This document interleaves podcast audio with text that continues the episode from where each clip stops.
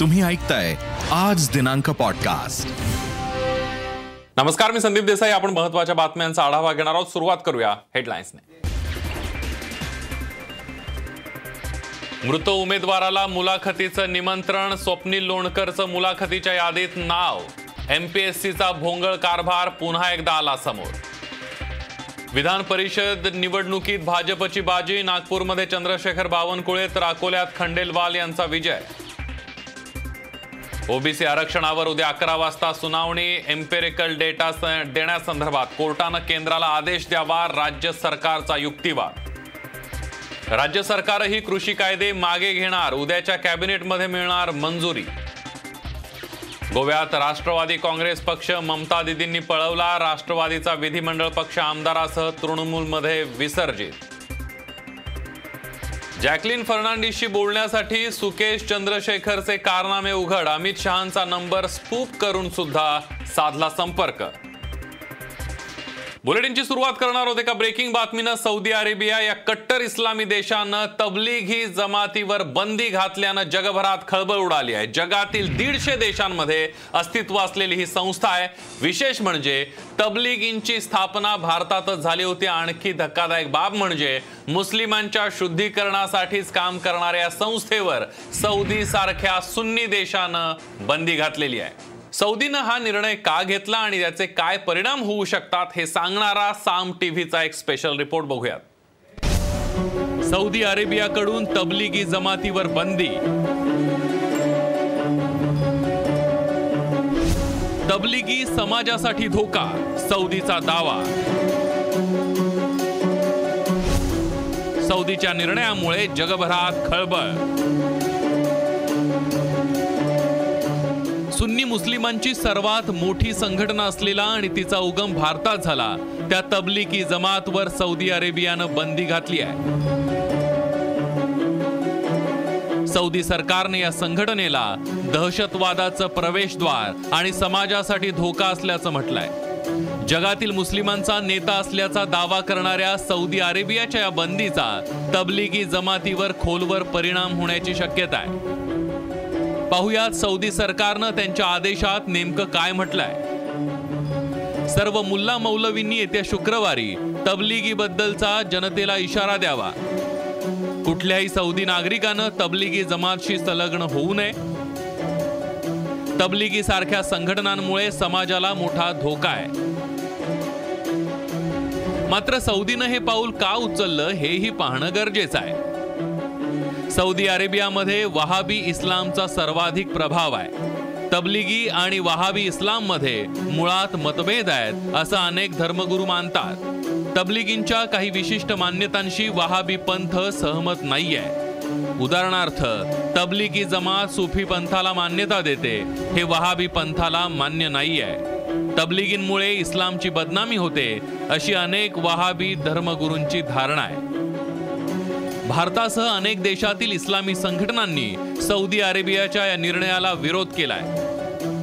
तबलिगी जमात इस्लाम विरोधी नाही उलट ती मुस्लिमांच्या शुद्धीकरणासाठी काम करते असं अनेकांचं म्हणणं आहे. सौदीच्या या निर्णयामुळे तबलिगींना मिळणाऱ्या निधीवरही परिणाम होऊ शकतो.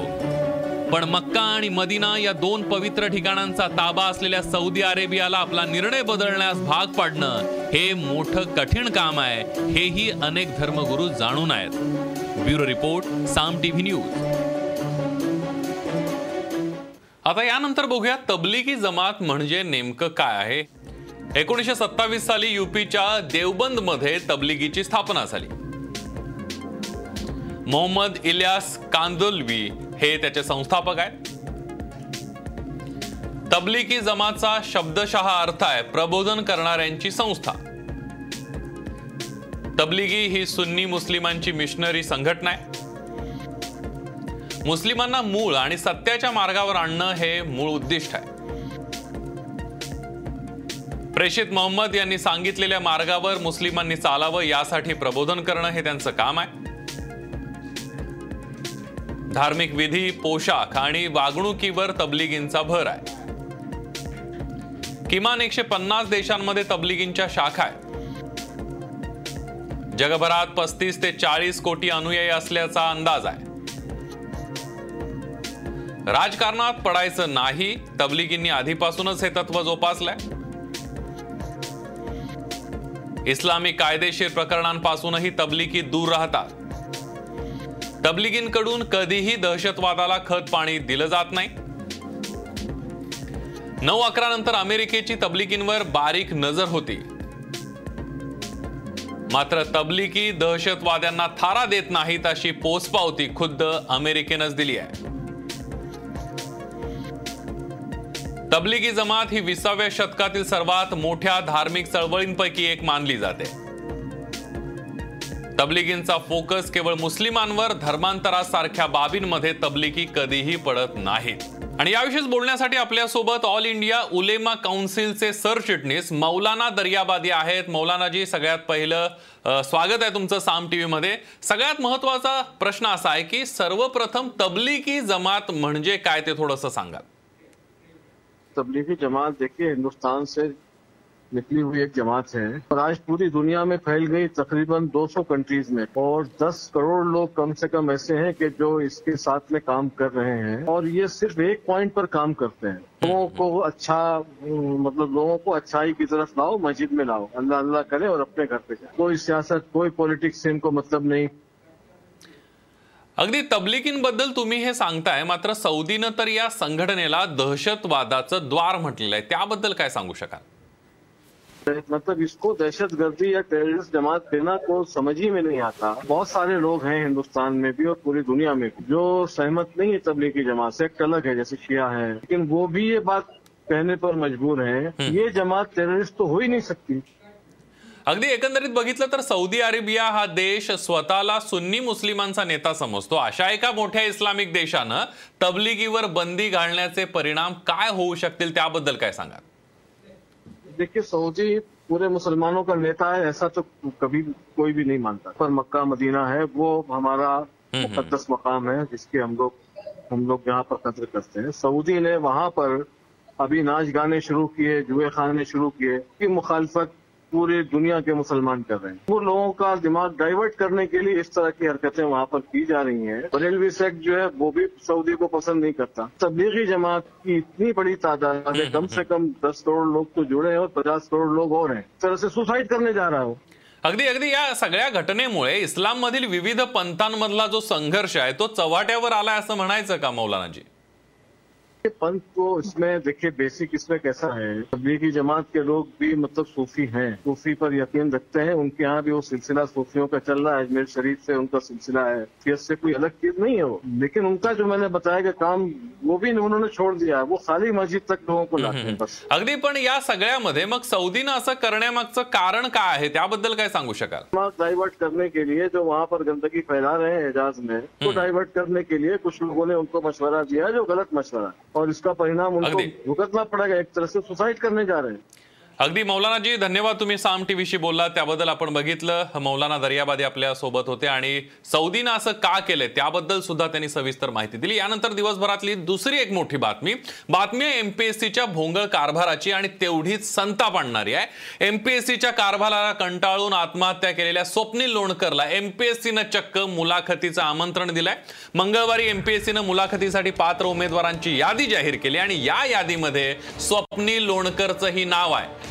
सात जानेवारी दोन हजार बावीस रोजी सकाळी आठ वाजता स्वप्नीलला मुलाखतीची वेळ देण्यात आली आहे स्वप्नीलचा मृत्यू होऊन तब्बल पाच महिन्यांचा कालावधी उलटून गेल्यानंतरही एमपीएससीच्या यादीत स्वप्नीलचं नाव आल्यानं संताप व्यक्त केला जातोय. स्वप्नीलचं नाव मुलाखत देणाऱ्यांच्या यादीत टाकून स्वप्नीलच्या कुटुंबियांच्या आणि परीक्षार्थी उमेदवारांच्या जखमेवर मीठ चोळण्याचं काम एम पी एस सीनं केलं आणि त्यामुळे सगळ्यांच्या भावना आता विद्यार्थ्यांच्या संतप्त होत आहेत. एमपीएससीची मेन्स परीक्षा उत्तीर्ण झाल्यानंतर ही तब्बल दोन वर्ष मुलाखतीची संधीच न मिळाल्यानं नैराश्यपोटी स्वप्नीलनं आत्महत्या केली आहे. गंभीर बाब म्हणजे स्वप्नीलच्या मृत्यूनंतरही एमपीएससीच्या लेखी त्याच्या नोंदच नसल्याची सुद्धा आता आश्चर्य व्यक्त केलं जात आहे आणि एमपीएससीच्या सीच्या सगळ्या कारभारावर संताप व्यक्त केला जातो विधान परिषद निवडणुकीमध्ये सत्ताधारी महाविकास आघाडीला मोठा धक्का बसलेला आहे. सत्ताधारी असूनही सहा जागांपैकी अवघ्या दोन जागांवर महाविकास आघाडीला समाधान मानावं लागलंय. तर विरोधी पक्ष असलेल्या भाजपला सहापैकी चार जागा मिळाल्यात. बघूया. साम टीव्हीचा एक स्पेशल रिपोर्ट विधान परिषद निवडणुकीत महाविकास आघाडीला झटका. विदर्भातल्या दोन्ही जागांवर महाविकास आघाडी पराभूत. नागपुरात काँग्रेसला झटका अकोल्यात सेनेला फटका.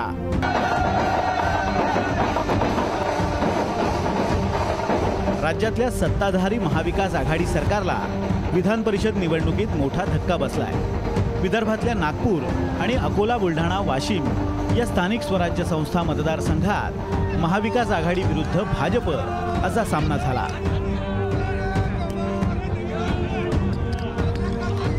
अकोला बुलढाणा आणि वाशिममध्ये भाजपचे वसंत खंडेलवाल चारशे त्रेचाळीस मतं घेऊन विजयी झाले. तर महाविकास आघाडीच्या गोपीकिशन बाजोरिया यांना अवघी तीनशे चौतीस मतं मिळाली. नागपुरात भाजपचे चंद्रशेखर बावनकुळे हे तीनशे ब्याऐंशी मतांनी विजयी झाले. तर महाविकास आघाडी समर्थित मंगेश देशमुखांना अवघी एकशे शहाऐंशी मतं मिळाली. दोन्ही मतदारसंघात महाविकास आघाडीची मतं मोठ्या प्रमाणात फुटली. तीनशे अठरा मतं भाजपकडे होते ते आम्ही मिळवले. आणि जवळपास चौवेचाळीस मतं काँग्रेस पक्षातले फुटले आहेत. राष्ट्रवादी आणि त्या ठिकाणी शिवसेना त्यांच्यासोबत होती. त्यांनी पूर्ण मतं त्यांना दिली. तरी काँग्रेसला एकशे ऐंशी एकशे शहाऐंशी मतं मिळाले. आमच्या संपूर्ण वरिष्ठ नेत्यांनी माझ्यावर जी जबाबदारी दिली आहे ती दिली आहे ती निश्चितपणे पार पाडेल. मला कधीही पक्षाने अन्याय केला नाही. माझ्यावर न्यायच केला. आणि त्यामुळं मी कधीही त्या ठिकाणी कुठलाही नाराज नव्हतो. आणि आज जो विजय मिळाला हा माझ्या प्रेमापोटी जनतेने मतदान केलं. भारतीय जनता पक्षाचे सर्व नेते एकत्र राहिले आणि म्हणून हा विजय मिळाला. काँग्रेसनं पराभव मान्य करायचं सोडून हा धनशक्तीचा विजय असल्याचा आरोप केला. आपल्याच वोटरवर भरोसा नसलेली ही पार्टी आहे आणि त्या पद्धतीचा घोडेबाजार करून ही निवडणूक त्यांना जिंकता आली तर त्यां त्यांचं ते आहे. पण खरं तर या पद्धतीचा घोडेबाजार होणं हा लोकशाहीला घातक आहे. आणि आता जो निकाल आलेला आहे त्या निकालाचं स्वागतच केलं पाहिजे. भाजपनं हा विजय म्हणजे सुरुवात असल्याचं म्हटलंय. हा फार मोठा विजय आहे. आणि निश्चित याचे पडसाद आगामी सगळ्या निवडणुकींवर उमटतील. आणि विशेषतः मला विशेष आनंद हा आहे की चंद्रशेखर बावनकुळे जे माझे अतिशय जवळचे सहकारी आहेत हे या ठिकाणी पुन्हा एकदा निवडून आले. आमच्या सहापैकी चार जागा आल्या. पण चंद्रशेखरचा विजय हा आमच्या कार्यकर्त्यांचा विजय विरोधात असूनही सहापैकी चार जागा जिंकल्यानं भाजपचं मनोबल कैक पटीनं वाढलंय. तर सत्तेत असूनही निवडणुकीत आलेलं अपयश महाविकास आघाडीसाठी आत्मचिंतन करायला लावणार आहे. Sanjay Daf Saam TV news Nagpur. महाराष्ट्रात येत्या काही दिवसांमध्ये अनेक महानगरपालिकांच्या निवडणुका होत आहेत आणि त्यासाठी सर्वच राजकीय पक्ष तयारीला लागले तर शिवसेना आणि राष्ट्रवादी काँग्रेसनं सध्या मोठ्या प्रमाणावर चाचपणी सुरू केली आहे. राज्यात लवकरच महापालिकांचा रणसंग्राम. राजकीय पक्षांनी कसली कंबर?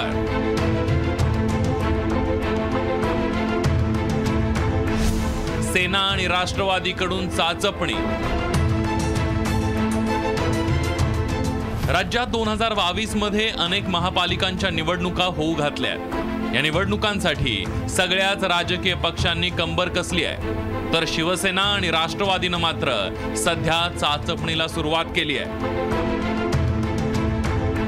मिशन महापालिकेचा भाग म्हणून हे दोन्ही पक्ष थेट आता मैदानात उतरले तर उमेदवार निवडीबाबत ग्राउंड रिपोर्ट घेतले जात आहे अगोदरच ह्याच्यामध्ये ही तयारीला आम्ही लागलो. आणि विशेषतः शिवसेनासारखा हा एक पक्ष असा आहे की जो लोकांच्या सातत्याने संपर्कात असतो. पण आता सेनाभवनवरून गटप्रमुख असतील किंबहुना शाखा प्रमुख असतील त्यांनी शाखे शाखे न्याय काही बैठका घेतलेत की नाही घेतलेत गटप्रमुख तयार आहेत की नाही जे बी एल ए आणि बी एल ओ जे असतात ते बी एल एची तयारी झाली आहे की नाही आहे हे सर्व आकडेवारी वाईज किंवा सेंट्रलाइज आम्ही करण्याचा प्रयत्न आम्ही करतो निवडणुकांच्या तारखा कधीही जाहीर होऊ शकतात. त्यामुळे महापालिका पातळीवर व्यूहरचना करण्याचे आदेश पक्षश्रेष्ठींनी पदाधिकाऱ्यांना दिले आहेत. सेना आणि राष्ट्रवादी आणि काँग्रेसमध्ये हालचाली सुरू असतानाच वंचितने शिवसेना आणि काँग्रेस सोबत जाण्याची तयारी दर्शवली आहे. मागच्या वेळेस एम आय एम बरोबर जरी युती होती तरी आम्ही दोघंही म्हणत होतो की आम्ही काँग्रेस बरोबर युती करायला तयार आहोत. आजही इथला असणारं आर जे डी आमच्याबरोबर आहे आणि त्याच्याचबरोबर इंडियन युनियन मुस्लिम लीग सुद्धा असली तरीही दोघांची हे तिघांची भूमिका आहे की आम्ही काँग्रेसबरोबर करायला तयार आहोत. मी त्याच्या पुढे जाऊन म्हणायला तयार आहे की सेना येणार असेल तर सेनेबरोबर सुद्धा आम्ही करायला तयार आहोत. पण ते आमच्याबरोबर करणार का हा त्याच्यातला महत्त्वाचा मुद्दा आहे. महाविकास आघाडीमधील तीनही पक्ष एकत्र आणि वेळ पडली तर स्वबळावर लढण्याच्या तयारीत असल्याचं कळत आहे आगामी महापालिका निवडणुकांमध्ये उमेदवाराची निश्चिती जागांचं वाटप वॉर्डनुसार व्यूहरचना अशा संपूर्ण विषयांवर राष्ट्रवादी काँग्रेस आणि शिवसेनेच्या नेत्यांमध्ये लवकरच बैठका अपेक्षित आहे. पण या संपूर्ण चित्रामध्ये कुठेही काँग्रेस दिसून येत नाहीये. त्याच्यामुळे राज्याच्या राजकारणामध्ये नेहमीच नाराज असलेल्या काँग्रेसला आता एकाकी पाडण्याचा हा डाव आहे का? अशी चर्चा सध्या राजकीय वर्तुळामध्ये रंगू लागली आहे कॅमेरा पर्सन शैलेशचा वैदेही काणेकर साम टीव्ही न्यूज मुंबई. भाजपचे प्रदेशाध्यक्ष चंद्रकांत पाटील यांच्याकडून माध्यमांशी बोलताना एक मोठी चूक झाली आहे. छत्रपती शिवाजी महाराजांनीही हिंदुत्वाची वोट बँक तयार केली होती. त्यावर अलीकडच्या काळामध्ये अटल बिहारी वाजपेयी अडवाणी आणि मोदींनी कळस चढवलाय असं पाटील म्हणालेत. मुळात छत्रपती शिवाजी महाराज आणि नरेंद्र मोदी यांची तुलना कितपत योग्य आहे हा प्रश्न या ठिकाणी पडतोय. वर्षानुवर्ष मेहनत घेऊन डेव्हलप केलेली वोट बँक ही संत महंतांपर्यंत पोहोचते. छत्रपती शिवाजी महाराजांपर्यंत पोहोचते की त्यांनीही हिंदुत्वाची वोट बँक डेव्हलप केली. त्याच्यामध्ये अलीकडच्या काळात अटलजी आणि अडवाणीजी आणि मोदीजी आणि सगळ्यांनी कळस चढवला. ती वोट बँक तुम्हाला मिळते थोडासा तुमचा चेहरा उपयोगी पडतो थोडं तुमचं गाव उपयोगी पडतं. अदरवाईज ते तिकीटही ती उमेदवारही पक्षाची आहे आणि ती वोट बँकही पक्षाची आहे. आपण बघतोय की भाजपचे प्रदेशाध्यक्ष चंद्रकांत पाटील यांच्याकडून माध्यमांशी बोलताना एक मोठी चूक झाली आहे. छत्रपती शिवाजी महाराजांनी ही हिंदुत्वाची वोट बँक तयार केली होती. त्यावर अलीकडच्या काळात अटलजी अडवाणी आणि मोदींनी कळत चढवलाय असं चंद्रकांत पाटील म्हणालेत. मुळात छत्रपती शिवाजी महाराज आणि नरेंद्र मोदी यांची तुलनाच किती योग्य आहे असा प्रश्न चंद्रकांत पाटलांच्या या वक्तव्यानंतर पडतो पुन्हा एकदा ऐकूयात. चंद्रकांत पाटील नेमकं काय म्हणाले? वर्षानुवर्ष मेहनत घेऊन डेव्हलप केलेली वोट बँक ही संत महंतांपर्यंत पोहोचते. छत्रपती शिवाजी महाराजांपर्यंत पोहोचते की त्यांनीही हिंदुत्वाची वोट बँक डेव्हलप केली. त्याच्यामध्ये अलीकडच्या काळात अटलजी आणि अडवाणीजी आणि मोदीजी आणि सगळ्यांनी कळस चढवला. ती वोट बँक तुम्हाला मिळते थोडासा तुमचा चेहरा उपयोगी पडतो थोडं तुमचं गाव उपयोगी पडतं. अदरवाईज ते तिकीटही ती उमेदवारही पक्षाची आहे आणि ती वोट बँकही पक्षाची आहे. अगदी आपल्यासोबत राम सातपुते आहेत भाजपचे आमदार. राम सातपुतेजी चंद्रकांत पाटलांचे वक्तव्य बघितलं. छत्रपती शिवाजी महाराज हे महाराष्ट्राचा आराध्य दैवत आहे. कुणाशीही त्यांची तुलना होऊ शकत नाही. असं असताना तुमचे प्रदेशाध्यक्ष अशा प्रकारची तुलना करतायत. काय म्हणणं आहे भाजपचं यावर? नाही याच्यामध्ये सगळ्यात महत्वाची गोष्ट आहे की शिवसेना काँग्रेस किंवा राष्ट्रवादी काँग्रेस. हं. अलीकडे तर काँग्रेस सुद्धा जाहीरली सांगायला लागले की आम्ही हिंदू आहेत. हं. मला असं वाटतं की या सगळ्या लोकांनी हिंदू बद्दल हिंदू धर्माबद्दल बोलण्याचा नैतिक अधिकार गमावलेला आहे. कारण यांनी वेळोवेळी वेळोवेळी हिंदू धर्माचा अपमान कसे होईल पुरेपूर काळजी राम सातपुतेजी. सातपुतेजी सगळे सगळेच पक्ष आता हिंदुत्ववादी हिंदुत्ववादी असं सांगायला लागलेत. हा मुद्दा एक वेगळा आहे. अशा प्रकारे छत्रपती शिवाजी महाराजांबरोबर एखाद्या नेत्याची तुलना करणं कितपत योग्य आहे हा माझा प्रश्न आहे. कारण तुमच्या प्रदेशाध्यक्षांनी ती तुलना केली आहे त्यांच्या वाक्यामध्ये हे येत आहे. नाही दादा भारतीय जनता पार्टीचे आमचे सगळ्यांचे नेते आहेत मार्गदर्शक आहेत. प्रामुख्यानं दादाच्या बोलण्याचा भावार्थ छत्रपती शिवाजी महाराजांना जे हिंदवी स्वराज्य अभिप्रेत होतं ते अभिप्रेत हिंदवी स्वराज्य आणि या देशातील बहुसंख्य असणाऱ्या हिंदू समाजाच्या हिंदू मानाचं आणि हिंदू भावनेचं संरक्षण झालं पाहिजे. ही छत्रपती अगदी राम सातपुतेजी तुमचा मुद्दा लक्षात आला. तुम्ही जो भावार्थ म्हणताय ना तुम्हाला मी पुन्हा एकदा हा बाईट दाखवतोय. चंद्रकांत पाटील नेमकं काय म्हणालेत? मी माझ्या सहकार्यांना सांगतोय पुन्हा आपण ऐकूयात नेमकं चंद्रकांत पाटील काय म्हणालेत. वर्षानुवर्ष मेहनत घेऊन डेव्हलप केलेली वोट बँक ही संत महंतांपर्यंत पोहोचते. छत्रपती शिवाजी महाराजांपर्यंत पोहोचते की त्यांनीही हिंदुत्वाची वोट बँक डेव्हलप केली. त्याच्यामध्ये अलीकडच्या काळात अटलजी आणि अडवाणीजी आणि मोदीजी आणि सगळ्यांनी कळस चढवला. ती वोट बँक तुम्हाला मिळते थोडासा तुमचा चेहरा उपयोगी पडतो थोडं तुमचं का उपयोगी पडतं. अदरवाईज ते तिकीटही ती उमेदवारही पक्षाची आहे आणि ती वोट बँकही पक्षाची आहे. राम सातपुते तर आपल्यासोबत आहेतच पण राष्ट्रवादी काँग्रेसचे आमदार अमोल मिटकरी सुद्धा आपल्यासोबत आहेत. अमोल मिटकरी जी तुम्ही बघितलं चंद्रकांत पाटील नेमकं काय म्हणालेले आहेत? काय प्रतिक्रिया राष्ट्रवादी काँग्रेसची त्यावर? नाही मी सध्या आता मला हे कळलं आणि तुमच्याच टीव्हीवर मी चंद्रकांत पाटील काय बोलले ते ऐकलंय. चंद्रकांत पाटलांचं हे वाक्य म्हणजे विनाशकाले विपरीत बुद्धी असण्याचा प्रकार आहे. म्हातार वयात उतार वयात माणसाची बुद्धी भ्रष्ट होत असते. तसाच काहीसा प्रकार भाजपच्या प्रदेशाध्यक्षांकडून झालेला दिसतोय. छत्रपती शिवाजी महाराजांची तुलना फक्त छत्रपती शिवाजी महाराजांसोबतच होऊ शकते. जर नरेंद्र मोदीजींसोबत ते तुलना करत असतील तर मला असं वाटतं भारतीय जनता पार्टीला लोक धडा शिकवल्याशिवाय राहणार नाहीत. आणि माझ्यापूर्वी कोणीतरी महाशय राष्ट्रवादी काँग्रेस आणि काँग्रेसबद्दल बोलत होते. त्यांना सुद्धा शिवाजी महाराजांसोबत नरेंद्र मोदीजींची तुलना त्यांना योग्य वाटते का? जर असं असेल त्यांना वाटत असेल तर खुशाल त्यांनी त्यांच्या घरात नरेंद्र मोदीजींचे फोटो लावावे तो त्यांचा अधिकार आहे. पण छत्रपती शिवाजी महाराजांसोबत अशी तुलना करणं म्हणजे आपली अक्कल गहाण ठेवण्याचा तो प्रकार आहे. अगदी अमोल मिटकरजी आपल्यासोबत राम सातपुते आहेत भाजपचे नेते. रामजी काय उत्तर आहे तुमचं आता यावर?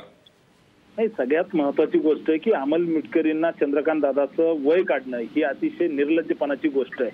हा एखाद्या ज्येष्ठ नेत्याबद्दल अशा पद्धतीची अशा पद्धतीची शिकवायची गरज नाही अमोल मिटकरी अमोल मिटकरी तुम्ही शिकवायची गरज नाही आपली अक्षर आपली बुद्धी बाजूवर विचारवंत आपला बाजूवर विचारवंत व्याख्यान देण्याचा धंदा महाराष्ट्राने पाहिलेला आहे. अशा नेत्याबद्दल बोलताना भाषणाची वापरायची शिवाजी महाराजांना आम्ही राजा म्हणतो तुम्ही शरद पवारांच्या नावापुढे राजा लावला. आपल्याला आपल्याला त्या ठिकाणी तुम्ही कोणाची तरी खपून घेतल्या जाणार नाही. तुमच्या पक्षाचे नेते तुम्हाला लखलात. बाकीचं नका शिकवा आम्हाला ज्ञान. तुमचं लखलात तुम्हाला.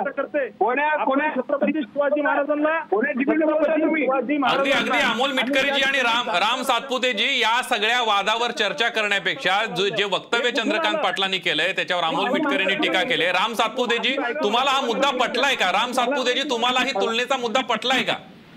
सगळ्यात महत्वाची गोष्ट आहे छत्रपती शिवाजी महाराज. हे आमचं दैवत आहे. छत्रपती शिवाजी महाराजांनी या महाराष्ट्रावर जे मुघली आक्रमण झालं या महाराष्ट्रावर जे आदिलशाहीने आक्रमण केलं त्याच्या विरोधात हिंदू समाजाचं संघटन राम सातपुतेजी राम सातपुतेजी तुम्ही लोकांना- म्हणताय हे छत्रपती महाराजांच्या बद्दलचं जे वक्तव्य आहे ते सगळ्या महाराष्ट्राला माहीत आहे. फक्त तुलना जी केलेली आहे तुमच्या प्रदेशाध्यक्षांनी ती योग्य आहे का फक्त महाराजांनी काय केलं? सगळ्यांना माहिती आहे अमोल. अमोल- मिटकरी, अमोल मिटकरी त्यांना बोलू देऊया. आपण काय सांगता? पन्नास पन्नास हजार रुपये देऊन व्याख्यान करणारे ते आपण आपण छत्रपती शिवाजी. किती रुपये घेऊन व्याख्यान करायचं तो त्यांचा प्रश्न आहे. आता आताचा जो मुद्दा आहे तो आताच्या मुद्द्यावर बोलूया. थांबा तुम्ही दोघेही थांबा. काँग्रेसचे नेते सचिन सावंत आपल्यासोबत आहेत. सचिनजी चंद्रकांत पाटलांचं तुम्ही वक्तव्य ऐकलेलं आहे. काय भूमिका आहे याच्यावर काँग्रेसची? काय प्रतिक्रिया आहे? नाही ही छिंदम प्रवृत्ती भारतीय भारतीय जनता पक्षाकडनं लपून राहिलेली नाही. या अगोदरही ज्या पद्धतीनं अशाच तऱ्हेची विधानं झालेली आहेत आपल्याला आठवत असेल की अजय कुमार बिष्ट जे आता उत्तर प्रदेशचे मुख्यमंत्री आहेत त्यांनीही शिवाजी महाराजांशी तुलना नरेंद्र मोदींची केली होती. त्याबरोबर विजय गोयल देखील तशाच तऱ्हेची तुलना करते आज आपल्याला आठवत असेल की एक पुस्तक काढलं गेलं होतं आज के शिवाजी म्हणून नरेंद्र मोदी. म्हणजे त्यावेळेला ते पुस्तक मागे घेण्याचं नाटक केलं पण त्या ठिकाणी पुस्तक मागे घेतलं नाही. त्यामुळे ही जी काही प्रवृत्ती आहे ही छिंदम प्रवृत्ती आहे. चंद्रकांत पाटील जे म्हणाले ते भारतीय जनता पक्षाची मानसिकता आहे. शिवाजी महाराजांच्या नावानं मतं मागायची आणि ज्या पद्धतीनं आपल्याला आठवत असेल की शिवाजी महाराजांचा आशीर्वाद घेऊन सत्तेवर येण्याचे स्वप्न पाहत होते त्यावेळेला. सचिन असेल. सचिन सावंतजी तुमचा असा आरोप आहे का की जाणीवपूर्वक छत्रपती शिवाजी महाराजांशी मोदींची तुलना केली जाते लोकांच्या मनावर बिंबवायला असा आरोप आहे तुमचा? नाही निश्चितपणे. म्हणजे हे सगळं ही ही मला असं वाटतं की यापेक्षा जास्त पद्धतीनं जे चाललेलं आहे भारतीय जनता पक्षाकडनं की शिवाजी महाराजांचा उपयोग राजकारणासाठी केला जातोय आणि हा शिवाजी महाराजांचा अवमान आहे. निश्चितपणे महाराष्ट्र त्यांना माफ करणार नाही. भारतीय जनता पक्षाला त्याची जागा दाखवून देण्याशिवाय राहणार नाही हे लक्षात ठेवलं पाहिजे. अगदी सचिन सावंतजी आपल्यासोबत तुम्ही असेच थांबा. आपल्यासोबत भाजपचे आमदार राम कदम सुद्धा आहेत. राम कदम जोडले जातील आणि राम कदम यांच्याकडून सुद्धा आपण प्रतिक्रिया घेणार आहोत. पण या सगळ्यामध्ये चंद्रकांत पाटील यांनी केलेलं वक्तव्य आता वादात सापडलंय. भाजपचे आमदार राम कदम आपल्यासोबत आहेत. राम कदमजी चंद्रकांत पाटलांनी एक वादग्रस्त विधान केलंय. छत्रपती शिवाजी महाराजांची तुलना ही मोदींच्या बरोबर केलेली. आपल्याला माहीत आहे सगळ्या महाराष्ट्राला माहीत आहे की छत्रपती शिवाजी महाराजांशी कुणाचीही तुलना होऊ शकत नाही. राम कदमजी. चा विपर्यास केला जातोय. त्यांच्या विधानाचा भाव केवळ आणि केवळ एवढाच होता की छत्रपती शिवरायांनी ज्या पद्धतीनं हिंदू हिंदूंची रक्षा केली आणि त्यांचं जे पवित्र पुण्य काम आहे ते पुढे आपण सगळेजण एकत्र नेत आहोत. तर त्या सगळ्या अनुषंगानं त्यांनी काही नावांचा उल्लेख केलेला आहे. त्यांनी काही छत्रपती शिवरायांच्या नावाचा उल्लेख करत असताना त्यांचा अनुदार आदर कमी व्हावा अशा पद्धतीचं ते विधान नाहीये. त्याचा भाव आपण लक्षात घेतला पाहिजे की छत्रपती शिवरायांचं जे हिंदुत्व होतं हिंदू धर्मासाठी त्यांनी संपूर्ण आयुष्य ज्या पद्धतीने खर्ची घातलं त्याच्यानंतरचा त्यांचा वारसा जतन करण्याचं काम जी पुढ- पुढची पिढी करते त्यांचा आदर्श ठेवून त्याविषयीचं ते विधान आहे.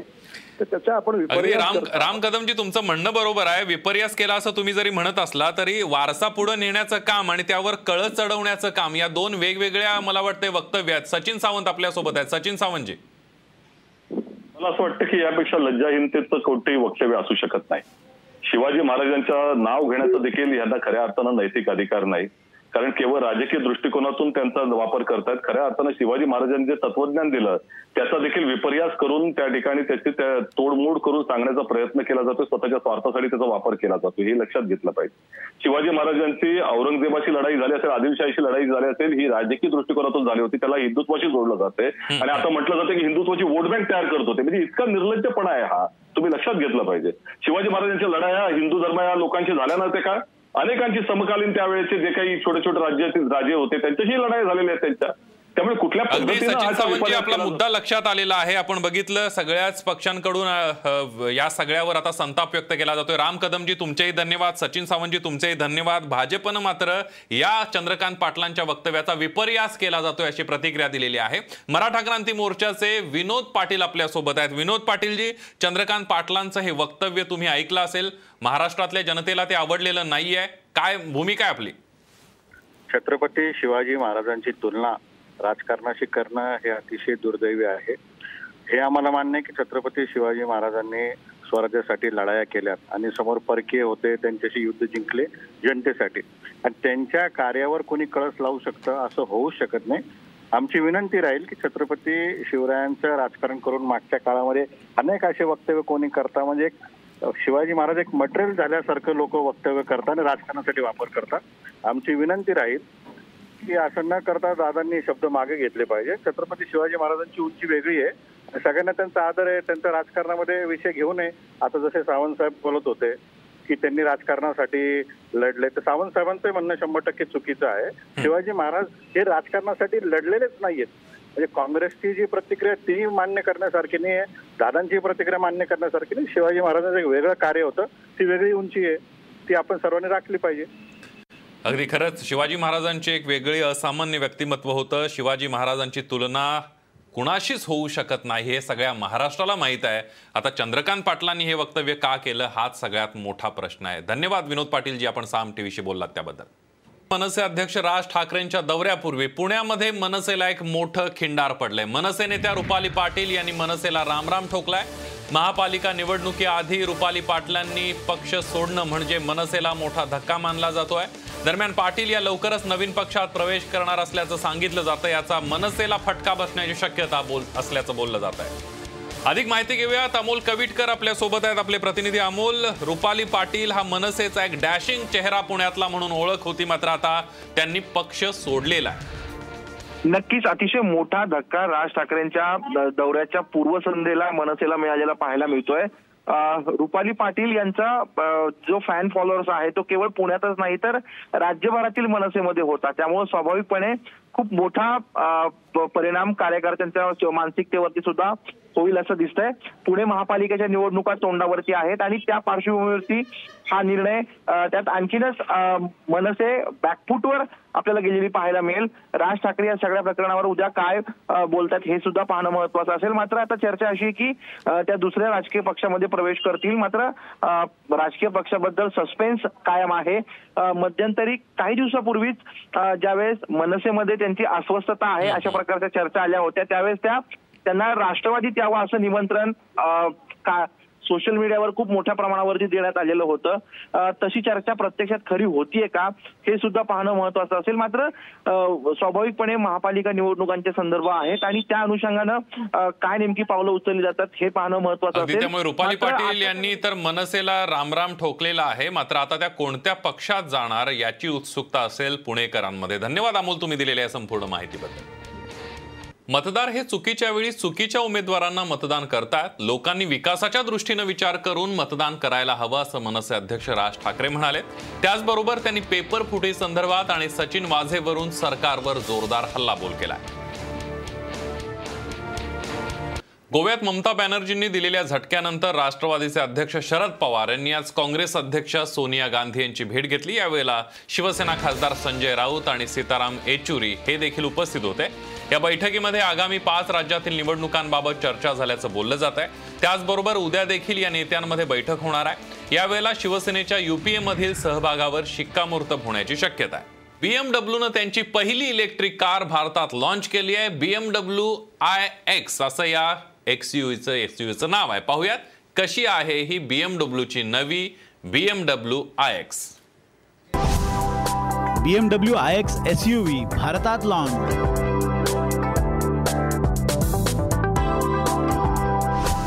बीएमडब्ल्यूची भारतातील पहिली इलेक्ट्रिक कार. जाणून घ्या नव्या बीएमडब्ल्यूची किंमत. बीएमडब्ल्यू म्हणजे स्टाईल बीएमडब्ल्यू म्हणजे स्टेटस बीएमडब्ल्यू म्हणजे सेफ्टी. जागतिक दर्जाच्या लक्झरी गाड्या बनवणारी कंपनी बीएमडब्ल्यूनं आपली पहिली इलेक्ट्रिक कार भारतात लॉन्च केली आहे. आय एक्स असं या एस नाव आहे. बी एम डब्ल्यूची एक्स सिरीज म्हणजे एस यू व्ही गाड्या X one X three X five या बी एम डब्ल्यूच्या लोकप्रिय एस यू व्ही त्यातच आता इलेक्ट्रिक एस यू व्हीची भर पडली आहे. Electric S U V series म्हणजे आय एसच्या भारतात बुकिंगच्या पहिल्याच दिवशी सर्व गाड्या बुक झाल्यात. याचा आकडा जरी बी एम डब्ल्यूनं सांगितला नसला तरी किमान आठशे ते हजार गाड्या बुक झाल्या असाव्यात असा अंदाज तज्ज्ञांनी व्यक्त केला आहे ही गाडी पूर्णपणे इम्पोर्टेड आहे. भविष्यात भारतात याचं उत्पादन होईलही पण तुर्तास तरी बीएमडब्ल्यूनं इम्पोर्टेडचाच मार्ग पत्करलाय. दोन हजार बावीसच्या पहिल्या तिमाहीत पुन्हा एकदा बुकिंग सुरू होणार आहेत मुळात भारतात लक्झरी कारचं मार्केट वर्षागणिक वाढतंय. त्यातच इलेक्ट्रिक कार्सची भरपूर चर्चा असल्यानं बीएमडब्ल्यूच्या पहिल्या इलेक्ट्रिक कारला उत्कृष्ट प्रतिसाद मिळाला. मात्र या गाडीलाही तगड्या स्पर्धेचा सामना करावा लागेल. Mercedes Benz E Q C Audi e-tron आणि जगवार आय प्लेस या इलेक्ट्रिक एस यू व्ही आधीच लॉन्च झाल्यात. बीएमडब्ल्यू आय एक्सची किंमत आहे एक कोटी सोळा लाख. एक शोरूम म्हणजेच याची ऑन रोड किंमत एक कोटी तीस लाखांपर्यंत जाण्याचा अंदाज आहे. सुरुवातीच्या चर्चेनंतर ही कार भारतात किती यशस्वी होते ते कळण्यासाठी आणखी काही महिन्यांचा अवधी लागेल हे नक्की. ब्युरो रिपोर्टसह अमेय चुंबळे साम टीव्ही न्यूज. पॉडकास्टला नक्की शेअर करा आणि रोज लेटेस्ट अपडेट्स जाणून घेण्यासाठी फॉलो करा आणि ऐकत रहा. आज दिनांक पॉडकास्ट.